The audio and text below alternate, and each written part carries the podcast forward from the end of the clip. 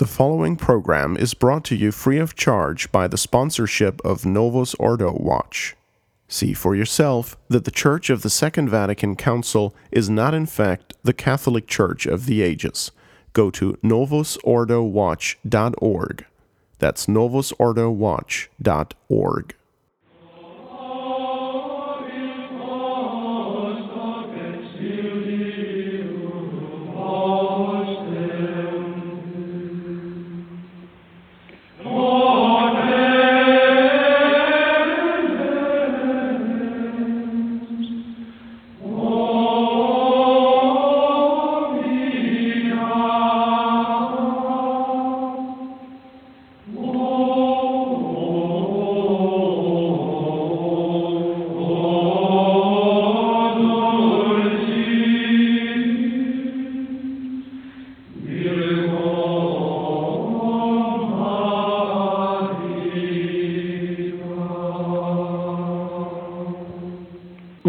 ladies and gentlemen, to the Popes Against the Modern Errors on the member supported Restoration Radio Network.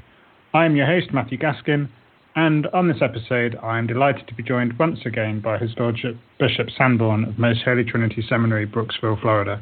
Hello, my Lord, and thank you for joining us again. Hello, Matthew. In this show, we will be discussing Mortalium Animos of Pope Pius XI. My Lord, this encyclical was written 28 years into a century that was to be defined by warfare. Europe has already been forever changed by World War I. All the vice of the roaring twenties has been unleashed, and little does Europe know it, but just round the corner, the Great Depression will hit, followed by the Spanish Civil War and then World War II. The secular dream is not working, but people are still seeking unity. What else would you like to say about the environment in which this encyclical was written and about Pius XI himself? Well, uh, yes, it was written at a time when uh, people were still reeling from the First World War, which was such a shock to the entire world. Uh, people don't realize it because it's overshadowed by the Second World War. But the First World War was was a, a just a, a stunning event uh, for the entire world, and there was a, a, a thrust after World War One to put humanity together on the basis of naturalism. Uh, Woodrow Wilson said that at Versailles or at the P- Paris Peace Conference that where Christianity has failed, now humanism must put humanity together. Uh, that's a paraphrase, but uh, that's uh, that was his mind that that Christianity has failed in keeping people together and keeping people at peace. Now we, the humanists, must uh, accomplish this. Uh, that that's the the the idea. But also there was a, a history of ecumenism, what we call ecumenism, that was very strong in the Protestant churches. The Protestant churches have always tried to put themselves together. they ever since day one, they have always been appalled by their divisions and have made every attempt to pull themselves together. And so the ecumenical movement goes way, way back with the Protestants. It goes back hundreds of years. And they never succeeded. They, they made all sorts of attempts at succeeding, but they never succeeded in doing it.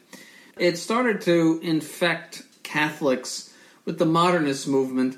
Already, we saw in the 1860s the uh, Association in England for the oh uh, Union of of Christianity or something like that, where that was the branch theory, where these Anglo Catholics and High Church types petitioned Rome to recognize them as having valid orders, first of all, and also as uh, seeing three branches of the Church of Christ or the Christian Church, and one was the Anglican, the other was the Orthodox, and the other was the Roman. And that although they differ in doctrine and differ in rites, nonetheless they had many things in common, and therefore these three branches constituted the, the true Church of Christ. And Rome condemned that in no uncertain terms uh, and said uh, it completely thwarts and overthrows the very nature of the Catholic Church to, to make such an assertion. and invited the, the Anglican divines to come back to the Catholic Church. If you're seeking unity, you know, just convert to Catholicism. Now, don't forget, this was the time of Newman and Wiseman and other uh, prominent people in England who had made conversions to Catholicism. So, uh, you know, it was in that context. Uh, look, just make your move. Uh, these were the Puseyites, uh, the uh, you know who who loved everything Catholic except the Catholic Church, and and in certain cases made their liturgical observances more Catholic than the Catholic Church. That that was you know a step in that direction, but what really set this off, I think, were the what they call the Malines conferences of Cardinal Mercier. Cardinal Mercier was a person of modernist tendency, to say the least and he uh, conducted these uh, conferences. I think he also went to the Lambeth conferences in England, uh, and the, it's exactly what Pope Pius XI describes in the encyclical. These meetings where Catholic dogma is put on the table and is meant to be compromised and in some way watered down in order to fit the Protestants, all in the view of some sort of amalgamation. And again, he comes out with this encyclical which utterly and totally condemns the whole movement uh, right down to the root. And this encyclical is just as important as Pascendi, because Pascendi of St. Pius X, condemning modernism uh, about 20 years earlier, alluded to the fact of this idea that all religions uh, are are essentially the same in the modernist religion, uh, in the modernist heresy, uh, and that therefore they, they can amalgamate. He, he, you know he he did develop that point, but here Pope Pius XI is condemning the whole thing that and and and is confining himself merely to that very point of modernism. It's very very important because the soul of Vatican II is ecumenism. Everything that Vatican II said and did was for the sake of ecumenism. It was for the sake of breaking down Catholic dogma in order to put all religions together. And this in view of, of a greater goal, and that is the, uh, the humanity religion, which we're seeing a lot of now with Bergoglio. That humanity should come together on, on naturalistic principles and socialistic principles and a new world, a new humanity, as he talked about in the, in the Youth Day, the youth whatever in Poland, that there is a new humanity that is that is the civilization of love. That's what John Paul II called it. It's Gaudium and Spes. That is, the church is behind this movement to put humanity together on purely naturalistic principles in which each person's religion has a value and that no one should condemn anyone else for his religious ideas. That is the spirit of the age, and that's what Vatican II was called to canonize. And it, all of its everything it did was in view of ecumenism. So this really is a is a pivotal document and and condemns it uh, probably even more strongly than Saint Pius X did. There are some very strong words in this encyclical. So that, there's some background to it. Okay, so if we have a look at paragraph one first, my lord, um, you can see he's uh, he says the world does not yet fully enjoy the fruits of peace. Yes. On the contrary, dissensions near in various lands still issue in rebellions and conflict. It's almost British in its understatement. yes, well, already Benedict XV criticized the Treaty of Versailles as really inviting another war. Uh, we know that the, the French were very, very insistent on the very heavy reparations that Germany had to make.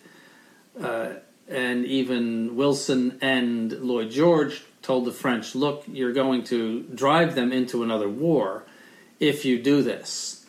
And uh, but Clemenceau was, uh, you know, had a was deaf to that, and you know, then you know the rest of the story. And you know, one of the main reasons why Hitler came to power was that people resented deeply the Versailles Treaty that was forced upon them I mean, I don't want to get into all of the, those things, but the uh, they had a very, very deep resentment of what happened to Germany after World War One, when in fact the armistice was signed when Germany was still in control of about perhaps one quarter of French territory, and, the, and that not a single French soldier had ever, or Allied soldier for that matter, had crossed into German territory.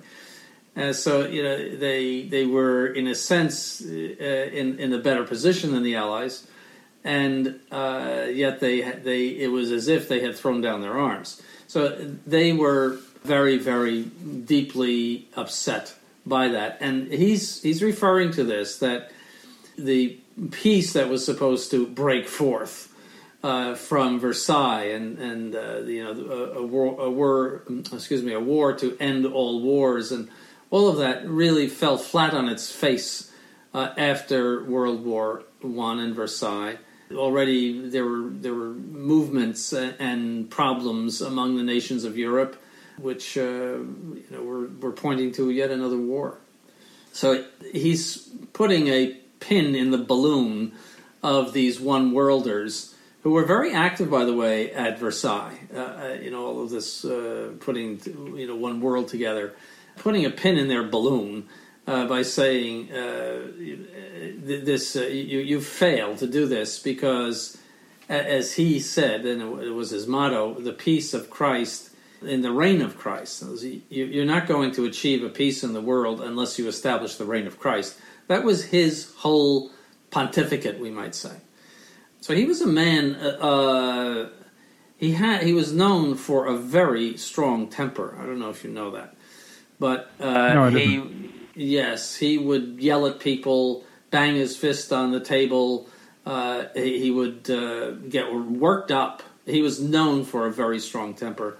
He, he called a spade a spade. I don't know if that's a British term, but oh, he, yeah. he was very clear about everything he thought.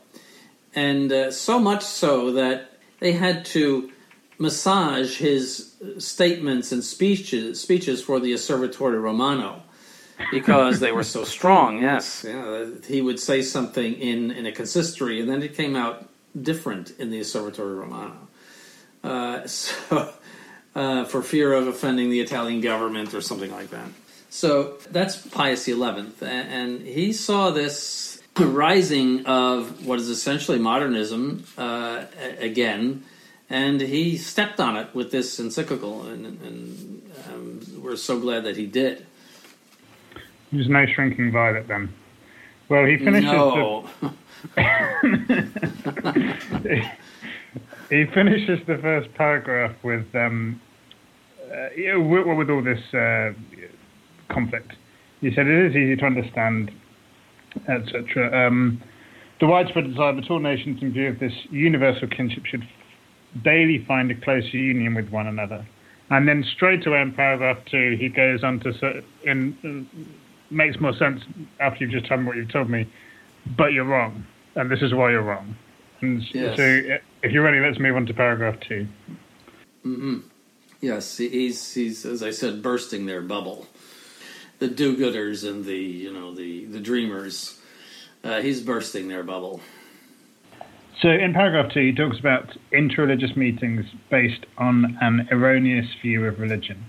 Now we've just talked a little bit about this erroneous view of religion, but um, but a, a, little bit more about these interreligious uh, meetings. Well, I think we should we should read exactly what he says because it's it sounds just like Assisi, and I just learned that we're supposed to get another Assisi. He says, yes, "For since they hold it for certain that men." Destitute of all religious sense, are very rarely to be found, they seem to have founded on that belief a hope that the nations, although they differ among themselves in certain religious matters, will without much difficulty come to agree as brethren in professing certain doctrines, which form, as it were, a common basis of the spiritual life. See, so lowest common denominator religion for which reason conventions, meetings, and addresses are frequently arranged by these persons at which a large number of listeners are present and at which all, without distinction, are invited to join in the discussion, both infidels of every kind and Christians, even those who have unhappily fallen away from Christ or who, with obstinacy and pertinacity, deny his divine nature and mission. Now, you could not get a better definition of Assisi or of other ecumenical meetings that have taken place for the past 50 years under Vatican II's flag. I'll just say it's funny. I scribbled Assisi in the column of my show notes when I was reading it. yes. I mean, that's a definition of Assisi. Now, listen to the next sentence. Certainly, such attempts can no wise be approved by Catholics, founded as they are on that false opinion which considers all religions to be more or less good and praiseworthy, since they all, in different ways, manifest and signify that sense which is inborn in us all, and by which we are led to God and to the obedient acknowledgement of his rule. Now, that's a direct attack on modernism. Just a little review of modernism. Modernism says we all have an interior religious sense, we all have an experience of God. And religions differ only because people have different religious experiences based upon their various cultures and historical backgrounds. And Therefore, all religions are fundamentally the same because they proceed from the same religious experience, and consequently, their dogmas are merely symbols of what they believe uh, as a result of these historical circumstances and cultural circumstances and so forth and whatnot, and therefore could be watered down and and in some way moderated so that we could come up with formulas that pleased everybody. That's modernism. You see? Catholicism is that God has revealed himself. The sources of revelation are sacred scripture and tradition. They are the property of the Roman Catholic Church, and the authority of the Catholic Church takes these sources of revelation and proposes from these sources of revelation something called dogmas and it proposes these dogmas with infallible authority so that the dogmas truly reflect the reality that is contained in Revelation. And we must believe these dogmas with the assent of faith and die for these dogmas if necessary, rather than ever deny them because we adhere to them with the assent of faith. Now, you can see that from those two definitions that I've just given, one of the modernist view of dogma and the other the Catholic view of dogma, that these are two things that are so radically opposed that they could never get along. No Catholic could ever participate in, in some ecumenical service. It's just not possible. He would have to abandon his Catholic religion in order to do so. Because he would have to say the dogmas that I have really are, are not reflections of God's nature or, or morality or anything else but are in fact something that proceed from me and may change as I change and may change as humanity changes because they are uh, in, in some way affected by the historical context in which I live. So it just ruins dogma. Dogma, by its very nature, is dogmatic. that is, that it, it is certain, absolutely certain, and fixed and so it, it, it destroys the very word dogma. It's it's no longer there. Now listen to what he says about this. Not only are those who hold this opinion in error and deceived, but also in distorting the idea of true religion, they reject it, and little by little turn aside to naturalism and atheism, Bergoglio, called your office, as it is called, from which it clearly follows that one who supports those who hold these theories and attempt to realize them is altogether abandoning the divinely revealed religion. That is very strong. That's stronger than anything that St. Pius X said that involvement in the ecumenical movement is to abandon the religion revealed by God. Apostasy. It is the equivalent of apostasy. It's a devastating condemnation. So the Catholic Church could not be more opposed to it, according to this. I mean, it means that you destroy the whole religion. What else do you say? What, what, is there anything to add to that? when he wrote the first of those two sentences, he must have had Pascendi in mind. He must have been thinking about Pascendi when he wrote about turning towards naturalism and atheism. Oh, of course he did. Uh, he was, don't forget, a uh, a priest uh, in Milan, and uh, he was the head of the um, Biblioteca Ambrosiana, the, the Ambrosian Library in Milan. So he was very active during the modernist crisis and and knew modernists, uh, you know, who they were and, and so forth. I mean, he, he, had a very clear vision of what modernism is and was. Uh, he was a very intelligent man, Pius XI, extremely intelligent. He knew exactly what he was talking about, and that this was a product of modernism. Yeah, he, he, he went straight for the juggler, as we say. Good. Yes, no, uh, if we did not have this document, it would have been much more difficult to point out the errors of, of Vatican II. I mean, certainly they are errors, but this document is so anti Vatican II. I'm actually surprised that they put it up on the Vatican website. Uh, they're sort of obliged to, uh, I mean, but I mean, it just condemns everything that they're doing. Uh, however, you know, we know that modernists get rid of these condemnations by simply saying, "Well, that was 1928. It's almost 100 years ago."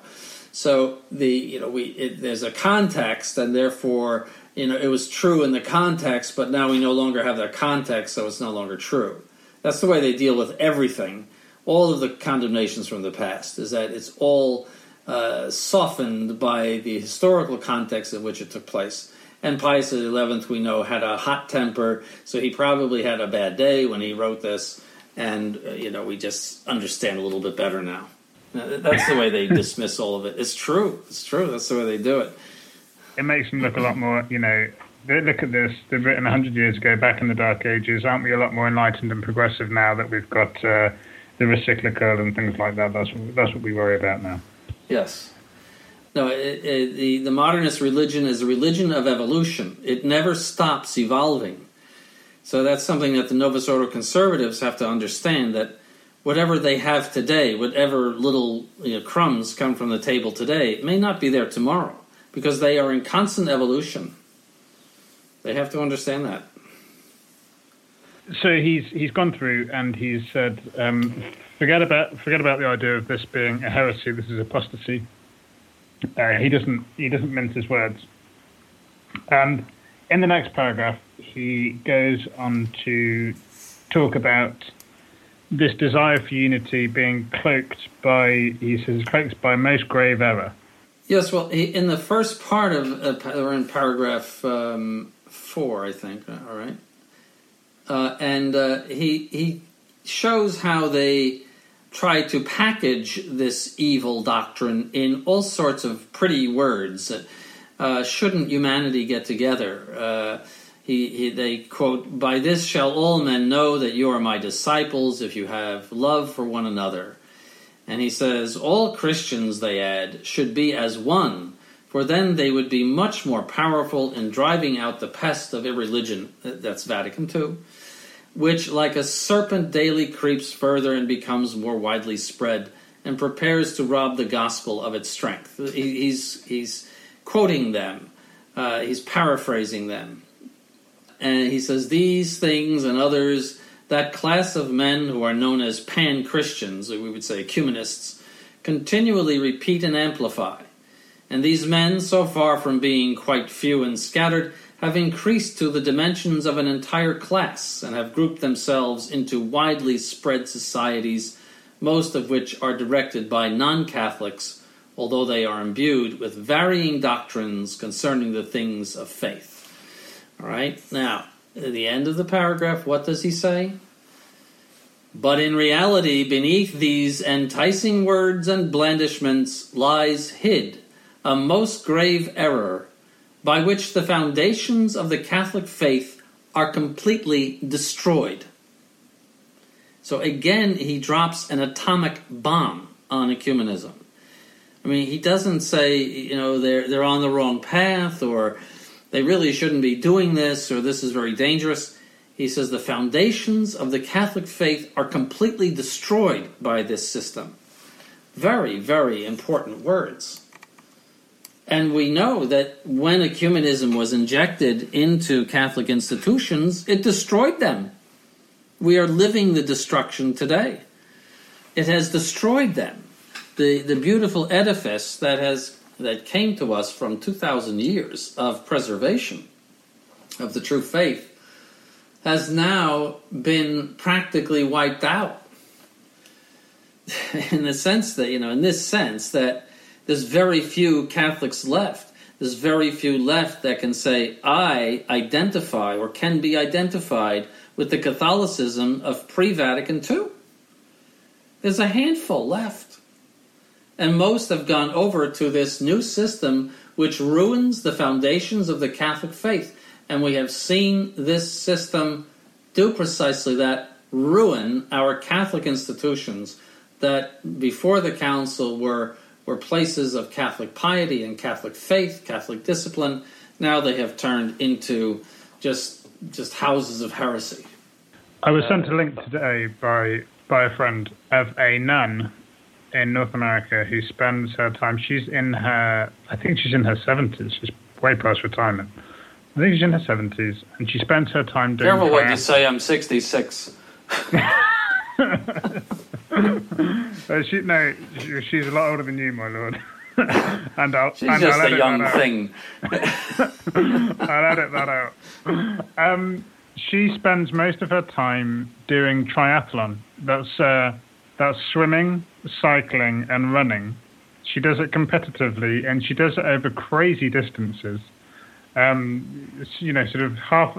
She'll swim a ridiculous distance, and then bike a ridiculous distance, and then she'll run a half marathon, 13 miles at the end of it. You know, she's a nun, and yes, she yes. is she's at the stage in her life when she should be preparing for a holy death, and she's spending most of her time doing triathlon. And what is it if this, you know, if this is not the result of of injecting this this idea into the Catholic Church and and destroying the faith? You know, what else could have done it?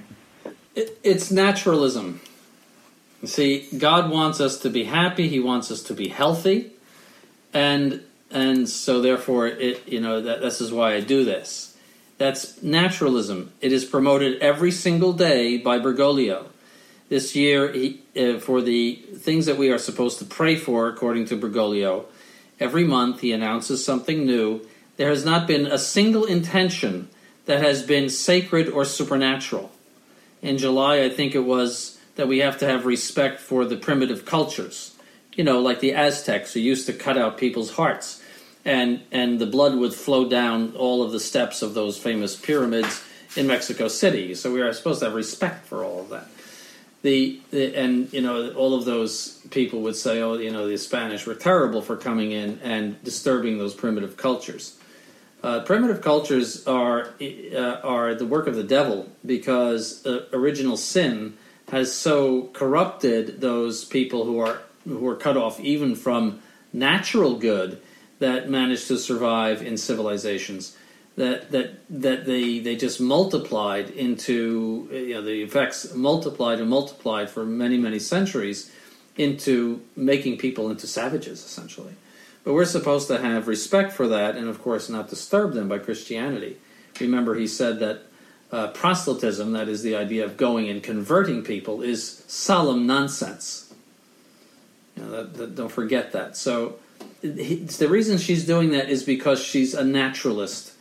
I would say probably she has given up the Catholic faith and has transformed her quote unquote Catholic faith into the idea of keeping herself healthy.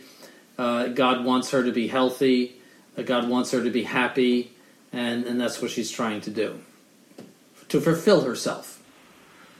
It's almost like, well, oh, I don't know, what is it? that I think that uh, Actually, I think that Donald Trump used to go to a, a kind of church where they treat, they preach. Uh, what is it that wealth, wealth gospel or something like that? Uh, oh yes, the uh, prosperity gospel. That's what it's called. That's it. So it's like that, but it's it's like fitness gospel. yes, it is. It, it is. It's uh, God wants you to be happy, and it's all this world stuff. It's all naturalism, and Christianity is is hooked up to those horses. You know, it, it's it, it's uh, like a a carriage that is hooked up to the to the naturalistic train. That that's Gaudium et Spes, helping the world, the, the Catholic Church at the service of the world in in putting humanity together on a naturalistic basis. That's uh, Paul VI going to the United Nations and saying, "You are the last hope of the world." Could you imagine saying that to the United Nations? You know, which is basically a leech and a blood sucking leech uh, parked on Manhattan Island who really do nothing and haven't stopped a single war in their whole period of existence. Uh, and as I have said in other places, uh, you know, their their biggest contribution is to have uh, diplomatic license plates so that they can park anywhere they want in New York City. But you know, they're all it's just one big blood blood sucking leech, and most of the money is given to it by the United States. Uh, and it was founded by Mrs. Roosevelt and Alger Hiss, who were two communists. So he goes to, to them and says, you know, you're the last hope of the world.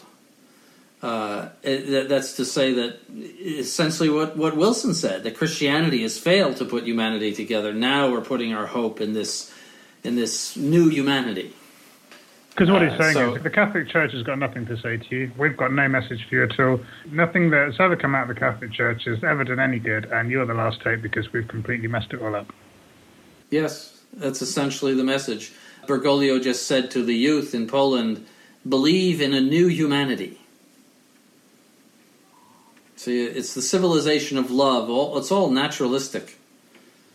And that's what comes through in the new Mass when people go to the new Mass that humanism and naturalism, the dialoguing with the people, and the comportment of the priest, who's, uh, as we would say, one of the guys. Uh, you know, somebody who's who's down with you and uh, has no priestly dignity. He's just uh, one of the guys, and you know, all of that is part of the naturalism. Whereas the the priest in the traditional faith was somebody who was set apart and uh, who conducted himself uh, in a way that manifested his his uh, power to uh, confect the Holy Eucharist uh, he was aware of his sacred character, and people were aware of it.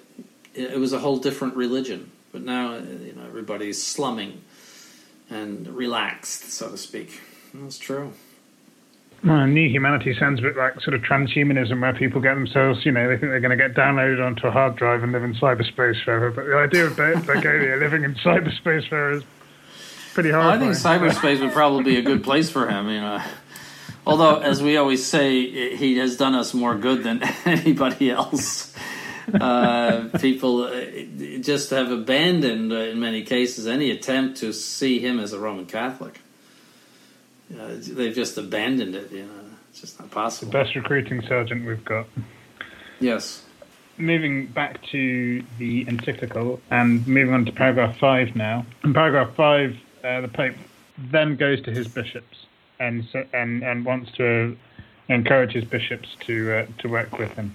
Uh, yes, he he is uh, calling upon them to to repress this evil thing, and uh, that uh, this is something that, that should not happen. Uh, he he wants to nip it in the bud. It was those Malines conferences of Cardinal Mercier who, who that, that that sort of tipped it off, and also there was this movement to at in the 1920s on the part of Jews to remove the word perfidis in, in the Latin, oremus pro perfidis Judaeis. Let us uh, pray for the unfaithful Jews, because that comes over into English as unfaithful, not as perfidious, because perfidious means something different from what perfidus means in Latin.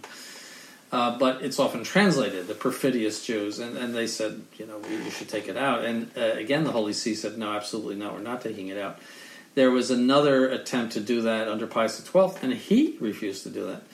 So there was this uh, uh again. Uh, something in the air of uh, watering down religion, and that adhering to dogma is something that causes wars. And we should put humanity together by forgetting about our dogmas and forgetting about our differences. Uh, if you recall, uh, in one of the shows I did, I don't know if it was with you, but uh, that was the whole purpose in the 19th century of Alliance Israélite, that was founded in 1848, to modernize all religions so that they would break down their dogmas. It has its roots in the 19th century, and so he, he is nipping it in the bud. He's saying, you know, if you think that we're going to participate in, in this sort of Protestant nonsense of trying to put everybody together, uh, you, you're you're wrong. Uh, and uh, a, for that reason, it's a very important document. Mm-hmm. Is there anything you would like to quote directly from paragraph 5, my lord, or should we move on to paragraph 6? Well, let's see. Uh, we are about to set forth, and from which Catholics will learn how they are to think and act when there is question of those undertakings which have for their end the union in one body, whatsoever be the manner, of all who call themselves Christians. So uh, he's saying this is how Catholics should act, and so we move on to number six. I, I think we should read this because it's important. He says, We were created by God, the creator of the universe, in order that we might know him and serve him. Very important point. See, God does not exist for us. It's the idea that God wants me to be happy, therefore I jog on Sunday morning. That's all false and reversed. We exist for him. Then he says, Our author therefore has a perfect right to our service. Correct. God might indeed have prescribed for man's government only the natural law, which in his creation he imprinted on his soul, and have regulated the progress of that same law by his ordinary providence. So he's saying God could have chosen never to reveal himself, but to merely have man act according to the natural law. But, he says, he preferred rather to impose precepts which we were to obey, and in the course of time, namely from the beginnings of the human race until the coming and preaching of Jesus Christ, he himself taught man the duties which a rational creature owes to its creator. God, and this is a quote from Hebrews, who at sundry times and in diverse manners spoke in times past to the fathers by the prophets, last of all, in these days hath spoken to us by his Son. So his point here is that God has revealed a religion to us. And he quotes sacred scripture to support that.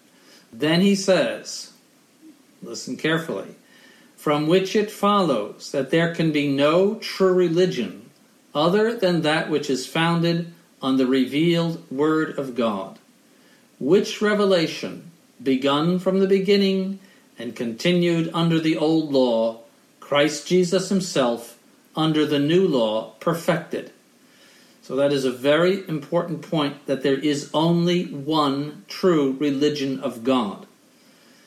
And the, the logical consequence of that is that all religions which are not the one true religion of God are false. They're phony.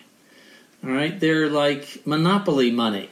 You know, it's it's it's just you know uh, the value of money that you would have in, in a in a board game. Uh, they're nothing. They're zero. If they do not have a license from God to exist, then they're they're they're just nothing. They're just groups of human beings who think that they're churches, who dress up investments or in various other ways, and think that they are they are speaking for God. In fact, they're not. They're nobody. They're zero.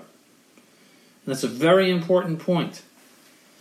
That, if you don't have that connection to our Lord Jesus Christ, you're a zero.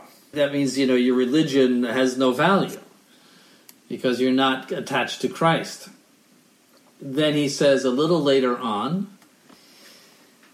Christ our Lord instituted his church as a perfect society, external of its nature and perceptible to the senses, which should carry on in the future the work of the salvation of the human race under the leadership of one head with an authority teaching by word of mouth and by the ministry of the sacraments, the founts of heavenly grace. For which reason he attested by comparison the similarity of the church to a kingdom, to a house, to a sheepfold, and to a flock.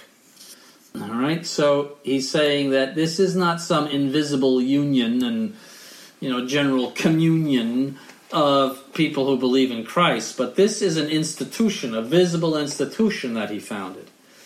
All right, so he, he destroys the very foundations of ecumenism and all of this. He says this church, after being so wonderfully instituted, could not, on the removal by death of its founder and of the apostles, who were the pioneers in propagating it, be entirely extinguished and cease to be. For to it was given the commandment to lead all men, without distinction of time or place, to eternal salvation. And then he quotes the solemn mission that our Lord gave to the apostles Going therefore, teach ye all nations. and he continues In the continual carrying out of this task, will any element of strength and efficiency be wanting to the church when Christ himself is perpetually present to it? according to his solemn promise Behold, I am with you all days, even to the consummation of the world. Then he says this very important thing. It follows then that the Church of Christ not only exists today and always, but is also exactly the same as it was in the, in the time of the apostles. Unless we were to say, which God forbid, either that Christ our Lord could not effect his purpose, or that he erred when he asserted that the gates of hell should never prevail against it. Very important point because he says that the sameness of the Catholic Church all throughout the ages is so intrinsic to its nature as the Church of Christ that if it were not the same, you would have to conclude that Christ was unable to protect it and was unable to be with it as he promised, or that he was wrong in saying that the gates of hell would never prevail against it. Those are very, very strong statements. I mean, he is placing the the truth and and unity and sameness of the Catholic Church. He is pitting it against the the denial of the faith itself. I mean, he's saying that if you do not assert these things, you have to deny that Christ was telling us the truth. I mean, that's extremely strong. I mean, he's, he's that's why he says it, it ruins ecumenism ruins the the the very foundations of the Catholic faith. So it, it's it's a it's very very important document. We would like to remind you that you are listening to Popes Against the Modern Errors, Mortalium Animos, on the member supported Restoration Radio Network. I'm your host, Matthew Gaskin, and I'm joined by His Lordship Bishop Sanborn of Most Holy Trinity Seminary, Brooksville, Florida. Today we've been discussing Pope Pius XI's encyclical on religious unity. We want to remind you that this Popes Against the Modern Errors show is a production of the member supported Restoration Radio Network all rights are reserved and any duplication without explicit written permission is forbidden. To obtain permission, please write to mail at truerestoration.org. Okay, lord, so having pointed out these truths about the, the church um, and that ecumenism would mean either that Christ could not affect his purpose or that he erred when he said the gates of uh, hell would not prevail against the church. Pope Pius VII then goes on to discuss the church as being a perfect society in paragraph 7.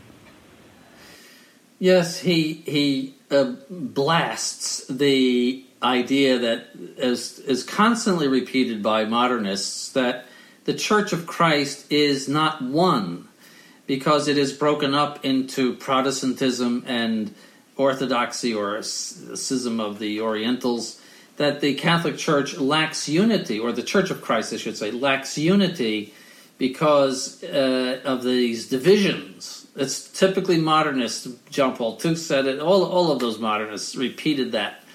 So, uh, so he, he gives that the opinion.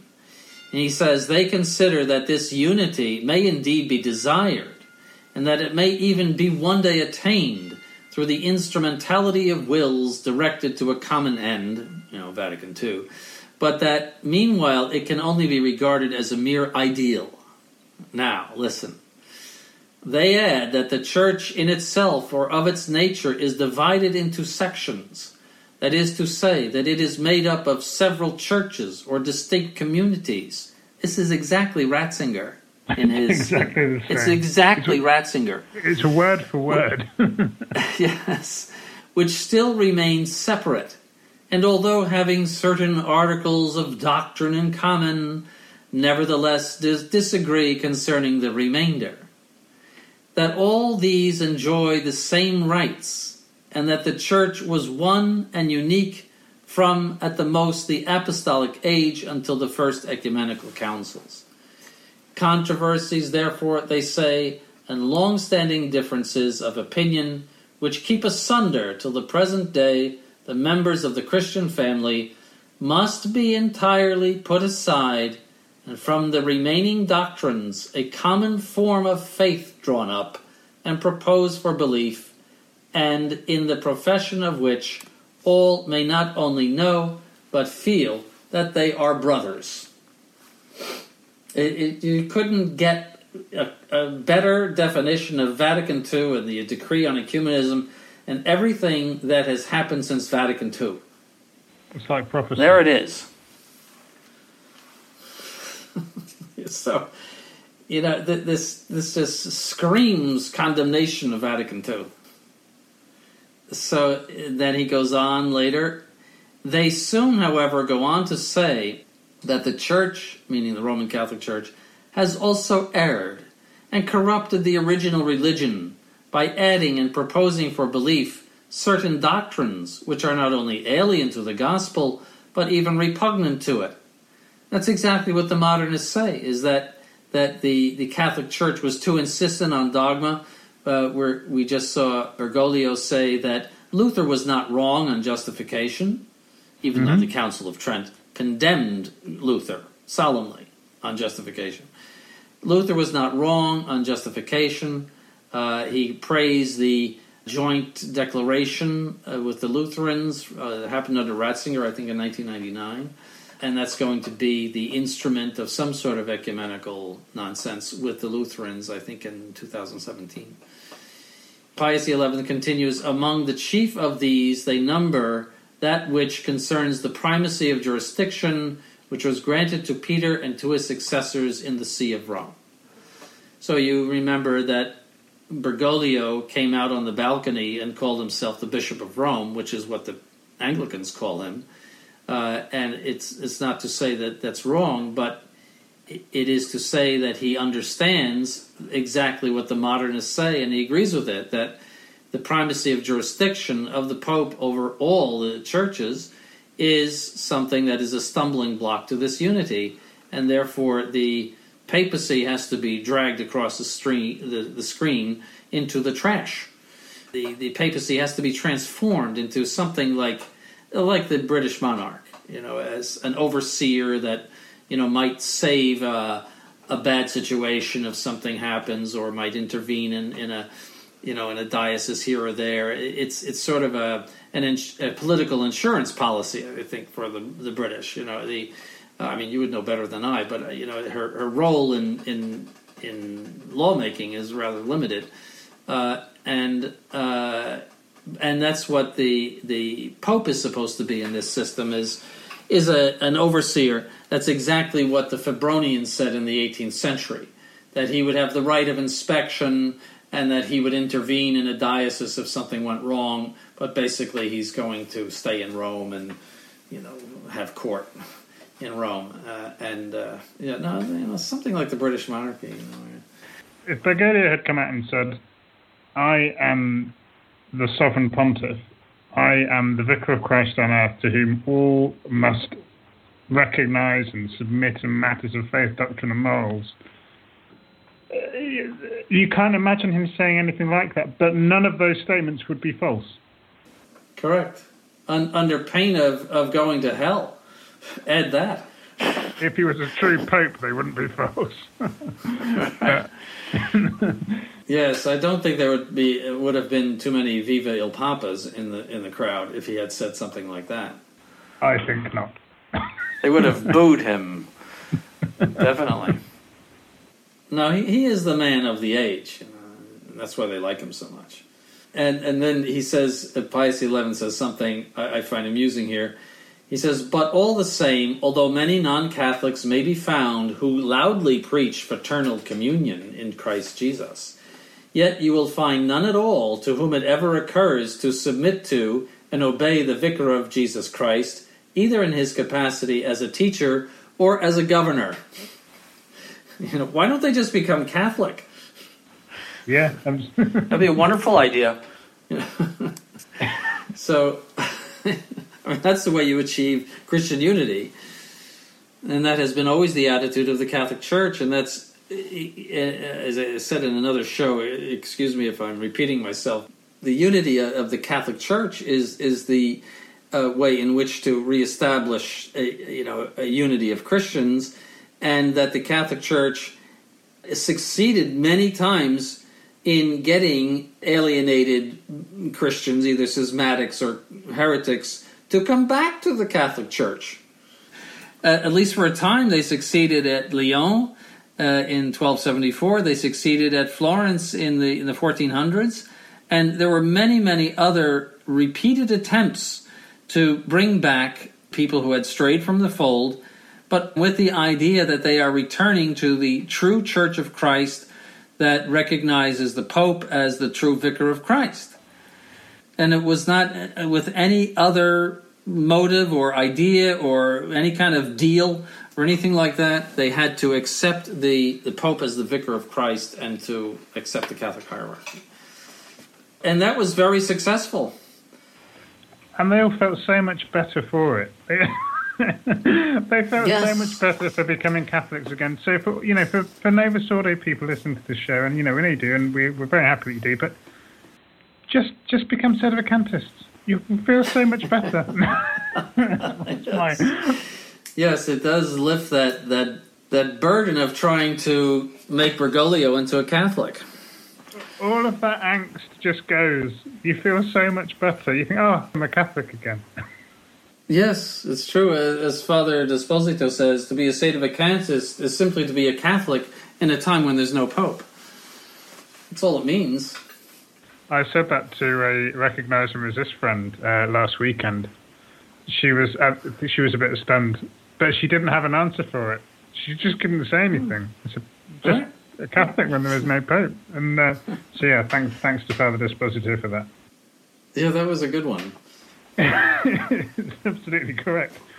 Is that paragraph seven finished, my lord, or is there anything else before we move on to paragraph eight? I, I think we're done with with number seven. Yes. Okay. In paragraph eight, Well, he starts out with a bang. I mean, this is a broadside. yes. okay, let's go. He says, This being so, it is clear that the Apostolic See cannot, on any terms, take part in their assemblies, nor is it any way lawful for Catholics either to support or to work for such enterprises, for if they do so, they will be giving countenance to a false Christianity quite alien to the one Church of Christ. Again, a devastating blow. This is not, uh, as I said, uh, Catholics really shouldn't do this and it's dangerous and we recommend against it. This is a devastating blow. This makes it very grave and uh, uh, something contrary to faith. So then he says a little later if our Redeemer plainly said that his gospel was to continue not only during the times of the apostles, but also till future ages, is it possible that the object of faith should, in the process of time, become so obscure and uncertain that it would be necessary today to tolerate opinions which are even incompatible one with another? So again, he's saying that the Catholic Church must remain the same as Christ founded it, and it does it does not undergo decay or, or you know, change or or wear, we might say. Uh, but uh, then he adds, if this were true, we should have to confess that the coming of the Holy Ghost on the apostles and the perpetual indwelling of the same Spirit in the church and the very preaching of Jesus Christ have, several centuries ago, lost all their efficacy and use, to affirm which would be blasphemy. Again, another uh, withering broadside against this, that he makes it equivalent to blasphemy because he he, you know, he talks about how they they say well you know the doctrines were obscured and that you know the, essentially that the, the the church decayed uh, you know from what it was originally. And that's why we have all of these divisions. And he's saying absolutely not. The church is not subject to decay. It is not subject to change. And to affirm this would be blasphemy. Mm-hmm. I don't know what else to say. I mean, what's left? It's it's it's just uh, rubble left. That's all. yes, he continues. But the only begotten Son of God, when he commanded his representatives to teach all nations, obliged all men to give credence to whatever was made known to them by witnesses preordained by God, and also confirmed his command with this sanction he that believeth and is baptized shall be saved, but he that believeth not shall be condemned. Then he adds, These two commands of Christ, which must be fulfilled, the one namely to teach, and the other to believe, cannot even be understood unless the church proposes a complete and easily understood teaching and is immune when it thus teaches from all danger of erring. So Christ could not condemn us for not believing if his church could err. That's what he's saying. You see, then we would not be responsible if we could say, well, the church might be wrong. And it does not have the assistance of Christ when it teaches, and, it does not teach in his name. Well, then we, how could we be condemned? See, so that, that solemn mission to the apostles is extremely strong. I'll, I will be with you all days until the consummation of the world. And then those who do not believe shall be condemned. Well, well, because precisely the church will show itself as the one true church of Christ through miracles, through prophecies, and also through its own life. In other words, its own consistency, its own sameness. And that's really what draws people first to the Catholic Church more than a question of miracles and prophecies is that it is a solid rock that never changes. And they understand that that is a divine attribute because God never changes. Everybody knows that down deep in his heart. God never changes, and therefore his religion must never change. That's what draws people to the Catholic Church. And that's why people are not drawn to the Catholic Church. In fact, they are drawn into heresy today because that very notion has been abandoned by Vatican II. That it's not a rock, but it's mush. It's mush that changes from minute to minute. And and it, it has no appeal to the world. That's why it's it's losing people every day. And he finishes off the paragraph by talking about people often give us an excuse for the fact that oh, it's too. This is just too difficult. We can't possibly understand it. What what kind of reaction uh, would you give to that, my lord? Uh, you said there, there, are those that give excuses that this is just too lengthy and I can't possibly understand this and the religion's too hard and all the rest of it. It's nonsense. The the it's true that the Catholic Church contains many mysteries. Uh, Revelation, all of Revelation, is mysterious in the sense that we cannot completely understand it, but we can understand some some aspects of it. And it, this is just another attempt to destroy the notion of dogma. That dogma is is meaningless to the modern world. The modern world, uh, you know, sees dogma as a. Uh, I remember in the in the Novus Ordo seminary, they said like a stone coming down from heaven and hitting your head. See that, that this rock of dogma uh, is meaningless to the modern world because the modern world wants uh, everything to be conformed to it. You know, man makes his own reality, and there there are no steadfast rules of belief or steadfast rules of morality, and we're seeing that gradually mature in, in these times when things that were considered immoral by everybody are now extolled as a, something you should be proud of. Mm-hmm. Uh, because of that principle that what what is you know good for you is is fine. If you think it's good, that's fine. That's all comes from that 18th century subjectivistic thinking, and it it it, it is absolutely opposed to Catholic dogma. It is not opposed to the Novus Ordo, and that's why the Novus Ordo is so soft on all of those things. Mm-hmm. Well, my lord, I think we're going to cut this episode short at the end of paragraph eight. This is a a short encyclical for listeners, but it's absolutely packed with, as you put it, broadside after broadside. Um, so something like Trafalgar. don't tell the don't tell the French.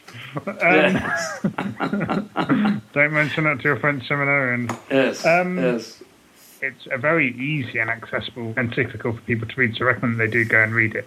But rather than go through it all in one big long show, I'd rather split it up over two so that people really get the chance to savour a bit of a longer time. Is there anything else you'd like to address to the listeners halfway through this encyclical before we end this show?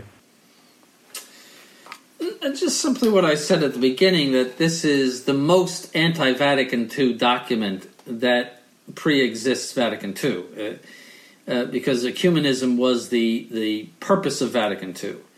Uh, the, John the 23rd said the purpose of the council is to repeat the old dogmas in new ways.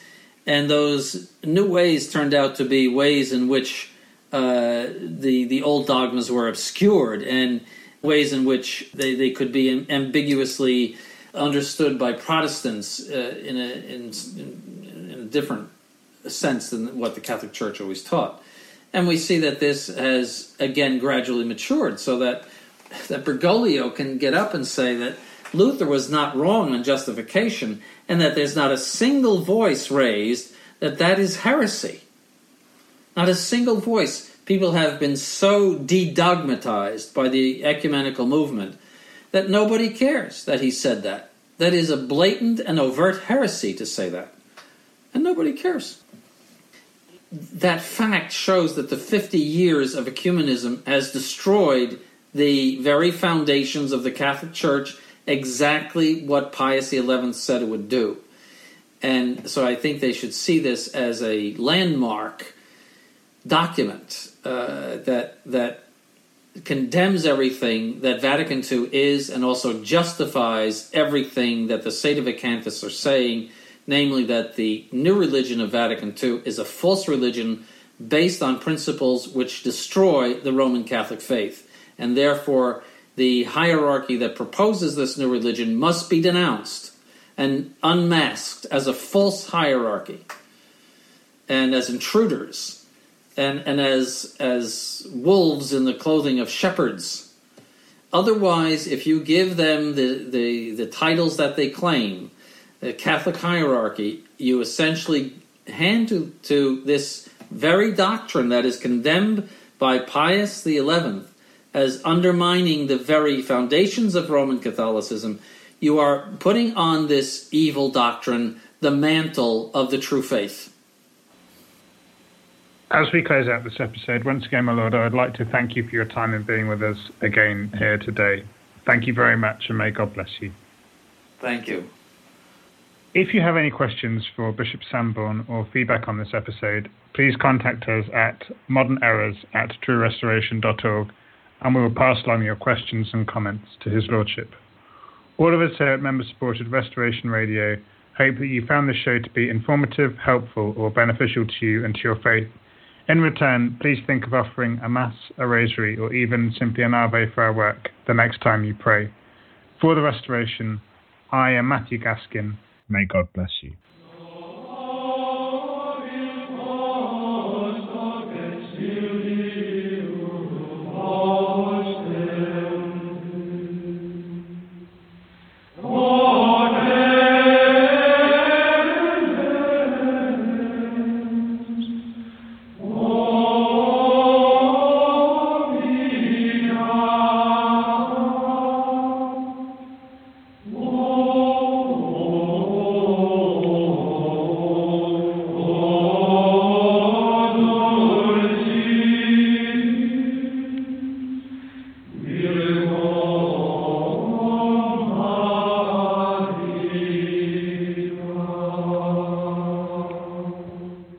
This program was brought to you free of charge by the sponsorship of Novus Ordo Watch.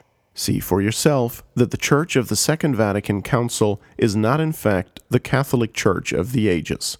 Go to novusordowatch.org. That's novusordowatch.org.